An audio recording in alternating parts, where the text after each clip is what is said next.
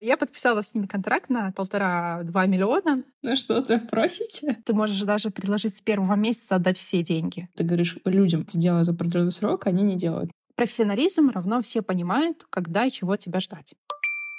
Привет! Сегодня ты слушаешь новый подкаст «Как стать предпринимателем, который за год начинает зарабатывать несколько миллионов в месяц». И с вами на связи Бекулова Усу, человек, который создал один подкаст пока на данный момент, но научился очень быстро его обрабатывать, и таким образом появился первый продукт — мини-подкастерская. И у нас не в гостях, а у нас ведущий, наверное, главный человек этого подкаста и его инициатор и создатель, идейный вдохновитель Татьяна Саранчук. На самом деле это все родилось э, две недели назад, потому что я пришла к Тане с вопросом про ассистентов вообще, потому что любой бизнес на самом старте пытается как-то делегировать максимальное количество вещей. Вот, и ассистент — это первое, что приходит в голову. Когда я училась делегировать свои задачи операционки по обработке подкастов, я тоже делала поиск ассистентов. Но у меня была точка невозврата, формата, потому что я либо делегировала ассистентам, либо я не делала подкаст в принципе. Вот. И тут мы с Таней заобщались, и она вот советовала мне кучу вещей, которые я сделала. И она мне сказала, что она сейчас, значит, зарабатывает несколько миллионов в месяц, а я — это она год назад. Сам факт того, что мы сейчас этот подкаст записываем, это по факту тоже чистый эксперимент посмотреть, а что будет дальше. Вот реально ли я, вот я как человек, который сейчас с Таней сижу и общаюсь, через год смогу прийти к тому же, к чему к Тане в итоге пришла. На самом деле, примерно полтора два года назад. Я работала в Сбербанке. Я была таким супер карьерным задротом. У меня была карьера головного мозга, я могу сказать. Я начинала стажером, очень быстро продвинулась к аналитику, старшему аналитику, менеджеру по стратегии, руководителю направления. Это, на самом деле, было очень скучно и достаточно демотивирующе. Несмотря на то, что это звучит классно, я решила, что все, быть предпринимательству. Я ухожу и буду строить свой бизнес. Та гипотеза, которую я планировала, не оправдалась. Я потратила много времени, денег, но ничего не получилось. Но мне очень не хотелось возвращаться в найм. И я решила начать делать то, что я умею. А я умела делать классные модели в Excel. Я умела структурированно подходить к любой проблеме и делать классные модели в Excel. Я нашла первого клиента, как бы не смешно это было, это была компания Зем подряд. Я подписала с ними контракт на там полтора-два миллиона на разработку модели в Excel. Как? Как ты это сделала? Подожди, давай-ка мы расскажем всю историю крупными мазками, а потом спустимся в детали. Это все я делала сама. Я и представляла, что у меня есть команда. Да на самом деле это была я и стажер. Тогда мы с ней в два лица делали эту презентацию. Это было очень тяжело, потому что ты закоммитился на большой объем работы, не до конца понимая сколько этой работы, но оценивая, что ты точно должен быть в профите, потому что контракт на большую сумму. И вот, три месяца назад я закрыла работу по этому контракту. На что ты в профите? На самом деле активная работа началась где-то в сентябре, ровно год назад. И тогда была я с Катей, стажером. Сейчас у меня в команде 12 человек. Когда Алсу рассказала о том, где она сейчас находится, и она пытается построить из этого бизнес, и я поняла, что Алсу находится точно в той же ситуации, в которой я находилась год назад, и я могу быть ей полезной. Раскрою немножко, в чем была суть. Дело в том, что я взяла человека, потому что у него было очень крутое интро, и в целом впечатление было суперское, но тестовое было, так сказать, не блестящее. Я пыталась выжить максимум, потому что я верю, что можно взять и научить людей до определенного уровня, чтобы они начали приносить какую-то пользу. Суммарно у меня сейчас два ассистента, тогда было три. Те два других ассистента, а точнее ассистентки, они начали уже показывать какие-то определенные результаты, и видно, что им было очень интересно. А с ним было по-другому по-другому. То есть я видела, что человек фейлит, но он делает это без огня и без задора в глазах, вот. А мне нужно было именно, знаешь, такой типа, ох, да, я докосячил, да мне так понравилось, вообще кайфово было. Я сделал столько уроков, в следующий раз я буду вообще огонь. В общем, такого не было. Тебе еще повезло. Повезло? Так, ну-ка. Смотри, два факта, почему тебе повезло. Первое, если бы он фейлил быстро, ты бы не успел за ним переделывать, и ты бы заплатила его больше, потому что, сколько помню, у тебя была почасовая оплата. Да. Вторая вещь, если человек фейлил, и при этом с огнем и задором в глазах, тебе было бы сложно его уволить, и у тебя бы этот процесс увольнения затянулся, и он был бы таким чемоданом без ручки в твоей команде, который вроде бы и делает какую-то ерунду, но при этом вроде же такой хороший, как его уволить? Самый забавный кейс, когда человек вышел на испытательный срок, и через два дня он отказался, второй человек вышел, он, короче, неделю что-то делал, на четвертый, пятый день он сказал, плата понедельно, получил оплату, и потом сказал, что часть задач делать не будет будет. К сожалению, у меня нет такой роскоши. У меня сейчас 13 проектов одновременно в агентстве. Вау. Это не вау, это я скоро сдохну. На самом деле, как будто бы эта проблема исчезла с ростом бизнеса, как будто у тебя просто нет энергии и сил, и времени на то, чтобы разбираться. Кто-то не подходит, и ты такой уже по отработанному скрипту.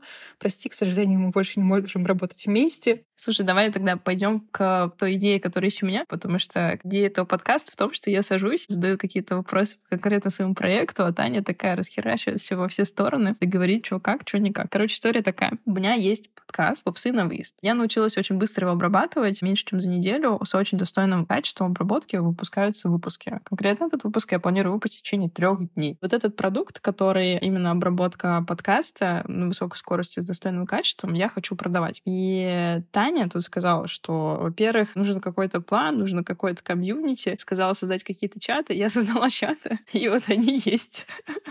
Значит, первый чат начинающие подкастеры, второй подкастеры, которые уже опытные, которые уже набили шишечки. Во второй по чате доступ платный, а в первый типа бесплатный. Кстати, Таня, я не знаю, ты продаешь как-то иначе, кроме как через чаты, потому что в прошлый раз ты сказала, что ты продаешь через чаты и делаешь свои миллионные контракты. Не понимаю, как, честно говоря. Ты можешь продавать, когда вокруг тебя есть некая экспертность. И можно очень долго муторно прокачивать и высасывать из себя экспертность, выливая в инсту, снимая какие-то ролики, тиктоки. Мне ближе же более камерный формат, для любого интроверта, когда ты продаешь через заботу. То есть ты помогаешь людям, и какой-то твоей микропомощью запоминают люди, что ты прикольный, классный, и начинают к тебе отправлять людей. То есть такое сарафанное радио продажи компании, которые у меня есть, настроиться через это. И моя идея для Алсу была в том, что сделай чатик. Сначала один. Сделаешь один чатик, в который ты добавляешь людей, которые хотят запустить свой подкаст. У тебя должны быть минимальные требования к ним, чтобы было, например, название подкаста и тематика, на которую они хотят. И ты делаешь просто нетворк. Твои ресурсы должны быть минимальными. Это написать правила этого чатика, подключить ботов, которые будут делать так, чтобы люди, которые добавлялись в чатики, было удобно, там они получали какую-то навигацию, минимальные сообщения, и все. Это становится нетворк-чатом. Ты можешь раз в месяц делать какие-то клубы для того, чтобы люди пообщались, поделились опытом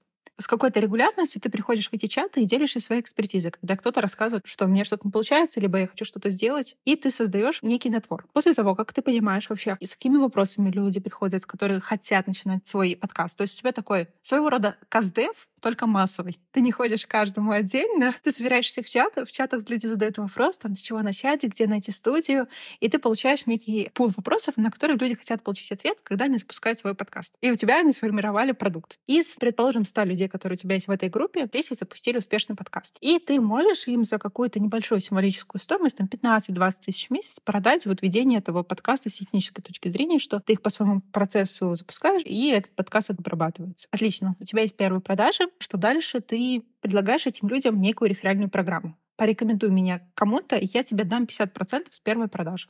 50%, но кажется, это жестко. Нет, нужно 50% делать. 50%? Серьезно? Да, серьезно, это должно быть супер предложение. Ты можешь даже предложить с первого месяца отдать все деньги. Вау. Потому что если к тебе придет по рекомендациям 5 человек, и 4 останутся, ты первый месяц работаешь в минус, но потом каждый следующий месяц ты будешь с них получать баблишко. Но, блин, это ты, конечно, мощно. Ты реально делала 50%? Два аргумента. Первый, у тебя всегда есть треугольник. Скорость, деньги, твое личное время. Ты можешь не вливать деньги, но вливать супер много своего личного времени и медленно двигаться. Ты можешь влить свое личное время и много денег и быстро двигаться, ну то есть ты не можешь из говна слепить бизнес. Если у тебя нет ничего, ты вливаешь туда 5 рублей, у тебя нифига не получится. Поверь мне, каждый рубль, который вложен, купится, потому что как только ты начинаешь закидывать в это баблишко и первые месяцы работать в убыток, у тебя столько мотивации делать это дальше, потому что ты же уже потратилась. Но если делать в Summary, ты можешь делать очень долго, задешево, либо закинуть деньги и делать быстрее. Я тебе советую спланировать список задач на ближайший квартал, создать комьюнити в Телеграме из 100 человек должен быть задачей в первый месяц. За месяц у тебя должен появиться Телеграм-чат из 100 людей, которые хотят сделать свой подкаст. Я еще еще. Есть параллельная задача. У меня два ассистента. У одной задачка будет на развитие подкастерской, а у второй будет развитие именно подкаста «Упсы на выезд». Таня сказала, что нужно написать план того, как она выведет подкаст в топ-1. Я искренне не верю, что это возможно сделать в смысле вывести подкаст в топ-1 за три месяца, но написать план более чем реальная задача сделать это за неделю. Но спойлер, две недели, план не готов ты говоришь людям, сделай за определенный срок, они не делают. Тань, что ты делаешь с этим? Говоришь, когда ты покажешь мне первый результат? Человек говорит, через неделю. Через неделю поздно. Давай ты мне покажешь в среду. Если человек говорит, я в среду не могу, ты говоришь, не ок, давай тогда в четверг посмотрим, что есть. Мне не нужно прям конкретно увидеть нечто большое, я хочу увидеть, что ты сделала за этот период, плюс сколько у тебя времени заняло. Если после первого раза, когда вы договорились на промежуточные точки, человек делает что-то не так, ты говоришь, окей, распиши мне ретроспективу, что ты сделаешь в следующий раз, чтобы это изменилось. Если это не меняется, то ты, к сожалению, вынуждена проститься с человеком. Угу, даже вот так. Есть второй вариант, если это студенты, букируешь с ними время на работу. То есть говоришь, когда ты можешь работать? Хорошо, ты на меня работаешь во вторник после 15, в четверг с 17 и там в пятницу в определенное время. И тогда, когда человек садится работать, ты его спрашиваешь, что ты планируешь сделать, и когда он заканчивается, дай мне то, что ты сделал. Есть гипотеза, что проблема в найме, то есть на этапе найма, что в теории человеку это интересно, он хочет, но у него просто не хватает скиллов, времени, чего угодно, мотивации, чтобы это делать. Если из-за этого приходится мне перерабатывать, я прощаюсь с человеком мы не можем дальше работать вместе. Мне было очень приятно. Я поняла тебя. Окей, мы как-нибудь запишем отдельно всю эту фразу. Еще совет, если человек дает слишком большой дедлайн, ты можешь спросить него, сколько в часах это тебя займет. И если он говорит, что это займет у меня 10 часов там написать какой-то пост, ты такой, хм, а почему? Давай один раз сделаем вместе, чтобы ты в следующий раз сделал быстрее. Это вообще должно занимать два часа. Сколько раз ты уже увольняла людей, Таня? Один раз я заставила своего мужа уволить человека вместо меня.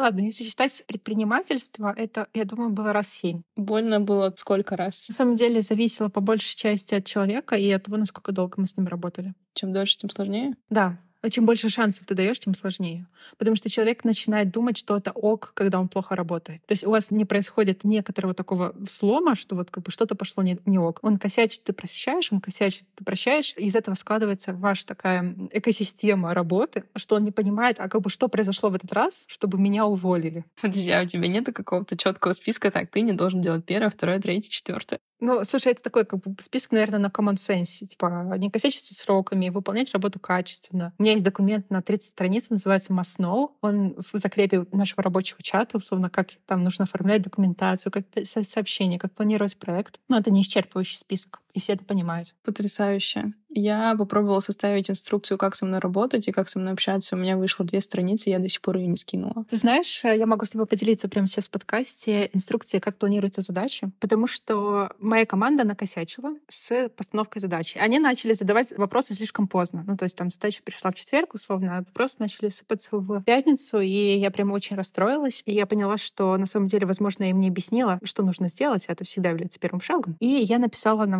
выходных им инструкцию. Алгоритм работы над задачей. Шаг один. Внимательно прочитай задачу. Даже если ты сейчас занят другой, более приоритетной задачей, изучи новую, чтобы когда пришло время приступить к ней, ты был готов. Сформулируй вопросы по задаче. Идеально, если все вопросы задаются одним сообщением. Задай вопрос по каждому пункту задачи. Например, если нужно провести аналитику по 10 пунктам, ты задаешь сразу по 10 пунктам вопросы и должен понимать, как выполнять задачу от А до Я. И тут как бы достаточно долго расписано с примерами вообще, как э, задавать вопрос по задаче, что такое хороший, плохой вопрос. Четвертый. Скажи руководителю, во сколько ты отправишь промежуточный результат. При необходимости поставь встречу в его календарь, чтобы он проверил твою работу. Скажи о сроках заказчику, предварительно согласовав их с руководителем. Сообщение с таймлайном закрепи в чате с заказчиком. Профессионализм равно все понимают, когда и чего тебя ждать. Если задача предполагает звонок с руководителем, ты ставишь все звонки с руководителем по проекту сразу же, как только получил задачу. Если ты понимаешь, что ты сейчас не успеешь закончить задачу вовремя, ты сообщаешь руководителю как можно быстрее. И последний пункт, если какая-то проблема с предоставлением вводных на стороне заказчика, ты пишешь сформулированное письмо своему руководителю, чтобы он мог просто скопировать твое сообщение и отправить заказчику. Это очень классная тема. Я попробую себя тоже это внедрить. Но у меня были какие-то опорные точки, когда я хотела увидеть какой-то промежуточный результат. В целом, у меня достаточно мягкий стиль управления, потому что я пока еще уволила только одного человека из трех. Если что, у меня это тоже не вызвало никаких эмоций на удивление, потому что я дала, на мой взгляд, максимальное количество шансов. И когда я спрашиваю, какой результат, и результат готов на 40% вместо 100, при том, что обещалось 100, я уже понимаю, что с моей стороны сделано все возможное. В плане остальных у меня какое-то более-менее лояльное отношение. Мне кажется, за это как-то ценят. Ну, как бы учитывая, что я сама тоже, знаешь, иногда пропускаю встречи. Ну, то есть должен быть какой-то баланс, но вот есть какие-то точки там невозврата, как я их называю. Выпуск должен быть, например, обработан к определенной дате. То есть вот эта точка невозврата, дальше которой проходить нельзя, а все остальное у меня как бы достаточно достаточно лояльны. У тебя как оно происходит? Ты лояльна, не лояльна к ошибкам? Я, мне кажется, один из мягчайших руководителей, которых когда-либо встречала. Я очень мягкий человек по своей сути. Поэтому залог мягкому человеку стать хорошим руководителем очень жестко обозначить правила на берегу. И при малейшем отступлении человека возвращать его мягко, но к этим правилам. И тогда тебе не придется принимать тяжелых мер. Потому что если у тебя нет сетапа на берегу, тебе как мягкому человеку может быть тяжело человека привести к этому, потому что ты не можешь ему объяснить, почему вы всегда жили так, а сейчас вы начали жить по-другому. Я думаю, что у тебя еще есть какие-то вещи, которые ты хочешь мне насоветовать по поводу обработки подкастерской. Тебе рассказать, что уже сделано? Давай. Я дала задачу Саше сделать то же самое в плане анализа рынка подкастерских студий. Когда я говорю, что сделать анализ, я имею в виду посмотреть, какие у них есть каналы, не каналы, где они презентуются, что у них вообще происходит, как они там продаются. Главное, сколько у них стоит обработка подкаста, потому что это основная история. Обнаружили, что обработка звука стоит порядка 6 тысяч за эпизод. Отдельно идет саунд-обработка, она там идет от 2 тысяч. Отдельно отдельно идет еще монтаж. Тот ценник, за который у меня получается это все делать, словно там 15 тысяч в месяц, грубо говоря, это вообще супер копейки. Это получается монтаж плюс обработка звука. Получается ценник бомбический. Несколько советов. Заложи свою зарплату во все это дело, потому что тебе разорвет иначе. Тебе нужно заложить зарплату своей команды плюс 20-30%, потому что, скорее всего, ты на масштабе не сможешь сделать людьми, которые готовы работать за идею, part-time. У тебя должны быть люди с зарплатой, за которые они действительно готовы работать, не как ради опыта, потому что толпой part-time стажеров ты не решишь задачу построить бизнес. Это, знаешь, как шутка про то, что одна женщина за 9 месяцев может родить ребенка, 9 женщин за один месяц не могут родить ребенка. С part-time стажерами такая же история. Когда у тебя маленький бизнес, ты можешь что-то протестировать с их помощью, но потом у тебя толпа из 20 человек будет работать менее эффективно, чем 5 с опытом людей, которые работают на тебя full time которые знают, что такое работа с 9 до 6, и могут прийти и сделать свои задачки, внести их в Notion, подвигать их и вообще пнуть тебя, если ты куда-то не приходишь, что-то не согласовываешь. Но это возможно, мне кажется, когда ты сам тоже full time на это работаешь. Я пока же не full time работаю, потому что у меня есть основная работа, а это как бы проект, на который я посвящаю свои ночи и выходные. Если ты работаешь full time, это не предпринимательство.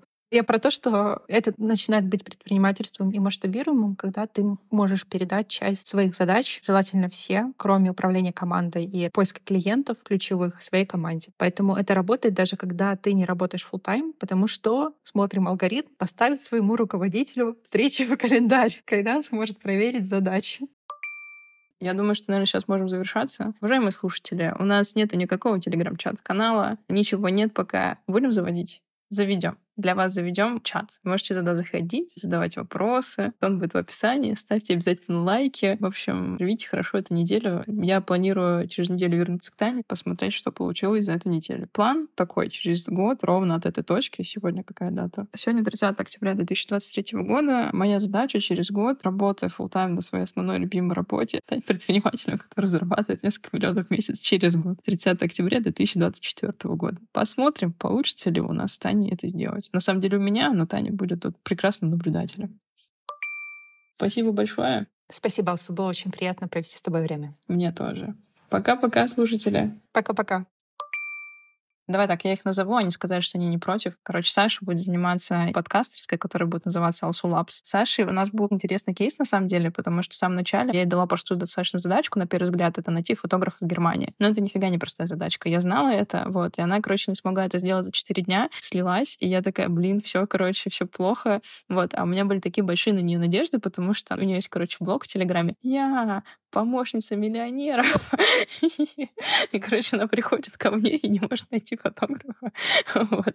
И, короче, она немножко сдулась на тот момент, и мне было очень грустно, но мы сели, поговорили, я сказала, что если у тебя не получается, просто предоставь результаты, что ты сделала. Я потом прошерстила, она реально сделала очень много, поискала все возможные варианты. Я сама тоже пробовала провести тот же поиск. Я спрашивала, а сюда писала? Она такая, да, писала, а этому, да, тоже это писала. И там то, что она нашла, это были варианты там за 500 евро без обработки фотографий. И это как бы средняя стоимость по Германии. Потом просто мы с ней проговорили, что если что-то не получается или у нее ограниченное количество уроков, она мне об этом просто сразу сообщает. И тогда стало максимально прозрачно, понятно, и, ну, как бы девчонка оказалась супер клевая. Я вообще не жалею, что я тогда с ней просто села, поговорила и поправила. Короче, начальный этап реально важен. Но на тот момент то, что я послушала все советы, это типа, ну, прощайся с человеком, потому что если тебе что-то кажется, то это не кажется. Вот, но как бы оказалось немножко другой кейс. Нет, видишь, я тебе тоже не говорю, что если тебе что-то показалось, сразу увольняй человека. Я говорю, что вы делаете ретро, договариваетесь вообще, что произошло, что будет сделано иначе, и ты отслеживаешь, начинает ли человек действительно меняться и соблюдать те договоренности, о которых вы обозначили в встрече, что будет в нашей работе иначе. И вот если даже как бы ты проинвестировала в него время, договорилась, что условно теперь он начинает работать не в 9 вечера, а в 9 утра, но он до сих пор выходит на работу в 9 вечера, это уже причина для того, чтобы расстаться с человеком. Как вы, Саша, начали делать это вместе? И почему вместе? И как у вас это получается? Если у вас есть амбициозный муж, и вы переживаете, что у него будет кризис среднего возраста, подкидывайте ему задачек, чтобы его амбиции реализовались. Лайфхаки от Тани. У меня муж такой супер достигатор по жизни, трудоголик. И я решила, ну как бы, фига он будет трудоголиться на другую компанию, пусть трудоголится на меня.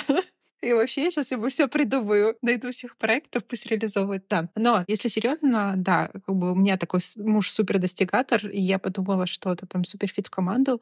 И мы учились с ним в одной группе, участвовали вместе на кис-чемпионатах. Там, ну, то есть у нас такой опыт скорее а, семейно рабочий достаточно долго. Мы там работали вместе, мы соревновались вместе на кис-чемпионатах. И потом я такая, Хм, интересно, что сделать, чтобы в 35 мой мужик не думал, чего я достиг в жизни?